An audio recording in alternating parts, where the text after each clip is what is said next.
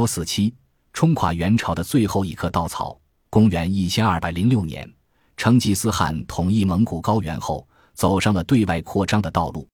首先遭到蒙古铁蹄袭扰的是中国北方的金国和西夏。公元一千二百二十七年，成吉思汗先是消灭了雄霸西北的西夏，七年之后又消灭了威震中原的金朝，之后用了将近半个世纪，彻底终结了偏安江南的赵氏家族，统一全国。根据史书记载，统一后的元朝疆域北于阴山，西及流沙，东进辽左，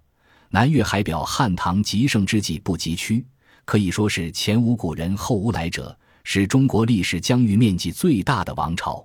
但面积广大的大元王朝灭亡的原因却是一次普通的黄河决堤，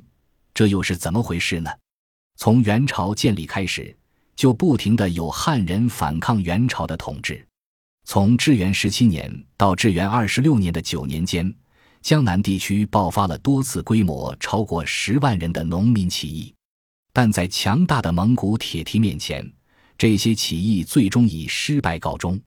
面对汉人的反抗，元朝统治者采取严密监视、小心提防的政策，比如禁止汉人私藏兵器，暂停科举，限制汉族读书人进入朝廷做官，同时将大量精锐的蒙古军队派驻到重要的地方，镇压当地汉人反抗。为了配合派驻地方的蒙古军队，元朝还在全国广设驿站用于监视地方，同时将地方的情报传递到中央。为了分化数量众多的汉人，元朝统治者一方面利用宋金对峙形成的南北地域隔阂，挑拨南北汉人的关系，在社会上形成以北方汉人为主的汉人和以南方汉人为主的南人两个不同等级的汉人团体，造成汉人内部的对立，让他们无法联合起来反抗蒙古人的统治。另一方面，重用在灭金、灭宋过程中投降自己的汉族官僚，在汉人当中培植自己的代理人。元朝的这些统治措施起到了明显的作用。从元成宗到元顺帝统治初期的半个世纪里，元朝内部爆发了多次农民起义，但这些起义很快被镇压下来，并没有威胁到元朝的统治。但坚固的堡垒往往是从内部开始崩溃的。公元一千三百零七年，元成宗铁木儿去世。由于元成宗没有留下子嗣，于是元朝的皇位继承就成了蒙古贵族争斗的中心。原本应该成为国家支柱的蒙古贵族们，为了皇位争得你死我活。从元成宗到元顺帝不到三十年的时间里，元朝换了多个皇帝，平均一个皇帝在位时间不超过四年，由此可见元朝政局的动荡。蒙古贵族之间的内僵大大削弱了元朝的统治能力。上面的人忙着争权，下面的地方官则忙着夺财。到了元朝后期，地方官贪腐严重，这些在地方上任职的官员只想着从百姓身上捞钱，他们编造了各种各样的名目收取百姓的钱财。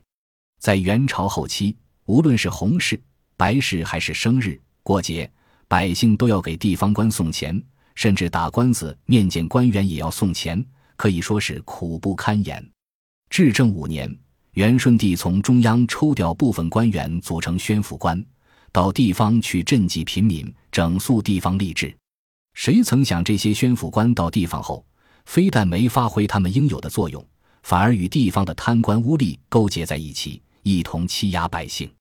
当时就流行这么一首民谣：奉使来时惊天动地，奉使去时乌天黑地，官吏都欢天喜地，百姓却啼天哭地。官场的腐败还蔓延到了军队中。元朝能够统治这么多年，其主要的保障就是强大的军队，但由于腐败，军官们只知道从国家和士兵手中捞钱，众多士兵由于军官的压迫，不得不走上逃亡之路。元顺帝时期的大元朝就是一个装满炸药的火药桶，只要一丁点火星就可以把它引爆，而引爆这个炸药桶的火星，就是元顺帝至正十一年的一次治理黄河水患的工程。黄河是中华民族的母亲河，在中国历史中发挥着重要的作用。但这个母亲的脾气可不好，时常会发怒，历史上就有多次黄河决堤导致河水泛滥的灾难。因此历朝历代的政府都非常重视黄河堤坝的修建。到了元朝，黄河还影响着中央政府的安全。元朝建立后，考虑到控制漠北和中原的需要，忽必烈将都城定在了大都，也就是今天的北京。但由于气候以及多年战争的影响，北方经济一片凋敝，而江南地区的经济发展情况就比北方好很多。加上元朝灭南宋之时对江南的破坏比较小，因此整个大元的经济主要依靠南方地区。据统计，江南地区占了整个大元约 百分之七十 的生产力，可谓是名副其实的经济重心。既然江南地区占了比重那么大的生产力，自然就要负起供养政治中心的责任。在古代，运输物资最快最方便的方式是水运，但中国自然形成的河流大多是自西向东流，没有南北走向的河流。要想通过走水路的方式将南方的物资运到大都，只能开凿人工运河。为了将国家的政治中心和经济中心连接起来，元朝政府在彻底消灭南宋后，就开始着手修建连通大都和江南的运河。这条运河的南段主要是原来的隋炀帝修建的大运河，但由于河南地区的洛阳和开封均已衰落，这条运河的北段主要是元朝重新开凿的新运河，它们分别是从济州至续安城的济州河，从续安城至玉河的会通河和从通州至大都的通惠河。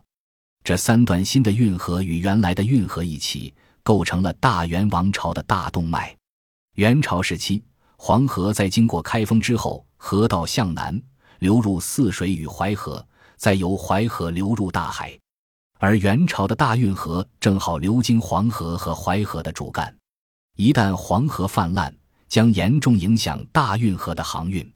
偏偏元朝统治时期正处于中国气候的温暖期，降雨较多，因此元朝时期黄河经常泛滥。在国家机器还能正常运转的时候，黄河泛滥不是什么大的问题，但当国家机器出现问题的时候，就是另外一种情况了。元顺帝至正四年，河南淮北地区连着下了二十多天的暴雨，致使黄河水暴涨，白毛堤、金堤等黄河堤坝决口，济宁、定陶、巨野等地水灾泛滥，人民苦不堪言。对于治理多次黄河泛滥的元朝政府来说，这不过是一次普通的不能再普通的水灾了。针对这次水灾的情况，元朝丞相脱脱决定展开大规模治理黄河的工程，水利专家贾鲁担任这次治河工程的总指挥。这次治河工程从元顺帝至正十一年四月开始。由于工程量浩大，贾鲁征调了汴梁、大明以及泸州等地十七万军民，负责工程的具体修建工作。本来修补黄河堤坝是个利国利民的工程，但此时恰逢元朝末年，官员贪腐严重，朝廷拨下来治河的工程款以及民工的伙食费，大多被贪官污吏克扣了，这使得大量的民工长期在饥饿的情况下从事高强度的体力劳动。而朝廷这边对工期抓得又紧，为了尽快赶工，担任监工的官吏时常鞭打工作效率低下的民工，并且给民工休息的时间也非常少。在这样的情况下，大量参与黄河治理的民工死在工地上。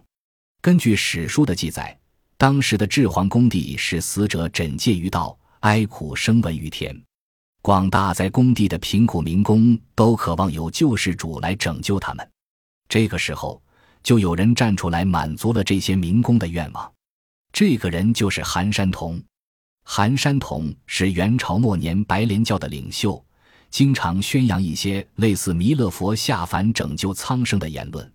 看到这么多民工聚集在工地上，韩山童心生一计，先是散播莫道十人一之言，此物一出，天下反和大宋江山将要恢复的歌谣，然后让人在治理黄河工地的附近预先埋下一尊独眼石人像。果然没过多久，这些民工就挖到这尊独眼石人像。挖到独眼石人像的消息迅速在黄河工地上传开了，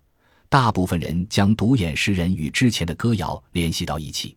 这下发动起义的思想基础就有了。元顺帝至正十一年，韩山童以自己是宋徽宗八世孙的名义与刘福通等人一起谋划起义，但因为起义的消息被官府得知，韩山童被元朝官兵所杀，迫不得已，刘福通等人只好提前起义。因为起义军头上都裹着红巾，所以这支起义军又被称红巾军。红巾军起义的消息传到大都后，元朝中央为了防止治皇工程出现问题，赶紧派遣黑思等人率领军队去镇压红巾军。但此时的元朝军队已经腐败至极，统帅黑思更是个无能之辈，还没正式与红巾军交战，就被红巾军的气势吓倒，不战自溃。击退了黑思等人的军队后，红巾军一连攻下了多座城池，加入起义军的人也越来越多。其他地区的人看刘福通取得的起义成绩后，也在自己的家乡发动了起义，比较著名的有徐州的芝麻李、新州的徐寿辉、泰州的张士诚与浙东的方国珍，一时间起义队伍遍布大江南北。由于起义军主要的活动区域正好是大运河的中段，江南地区的物资因此无法运送到大都。鉴于这种情况，丞相脱脱决定亲自率军前去镇压起义军。在脱脱军队的打击下，芝麻李、郭子兴等人领导的红巾军损失惨重，很快脱脱的大军就打到了高邮城下，准备一举歼灭据守高邮的张士诚。但就在高邮之战进行到一半的时候，元顺帝听信谗言，以劳师废材的罪名剥夺了脱脱的统兵权，改由河南行省左丞相太不花等人去指挥军队。这一临阵换将的行为导致元军大乱，这支元朝的精锐很快就土崩瓦解，至此元朝再也没有能力去镇压红巾军起义。到了至正十八年，江南的大部分地区都被红巾军占领，没有了外敌，这些起义军开始互相厮杀。这个时候，如果元顺帝趁虚而入，或许元朝还有一线生机。但元顺帝只知享乐，而元朝中央的大臣只想着争权夺利，根本无暇顾及南方的起义军。到了至正二十六年，南方混乱的起义军都统一在朱元璋的旗下。至正二十七年，朱元璋命徐达、常遇春率领一支二十五万人的军队北伐元朝。一年之后，徐达、常遇春的北伐军队攻克大都，元顺帝逃往漠北，至此元朝灭亡。有人说元朝的灭亡是因为铗卢整治黄河，但其实大元的根基早在修河之前就已经烂了。明朝人修的《元史》对元朝灭亡的原因是如此总结的：元之所以亡者，实基于上下因循，亦于燕安之习，纪纲废弛，风俗偷薄，其治乱之阶，非一朝一夕之故。天下百姓忍受元朝的统治已经很久了，治皇宫地上的这尊独眼诗人像，不过是压垮大元帝国的最后一颗稻草。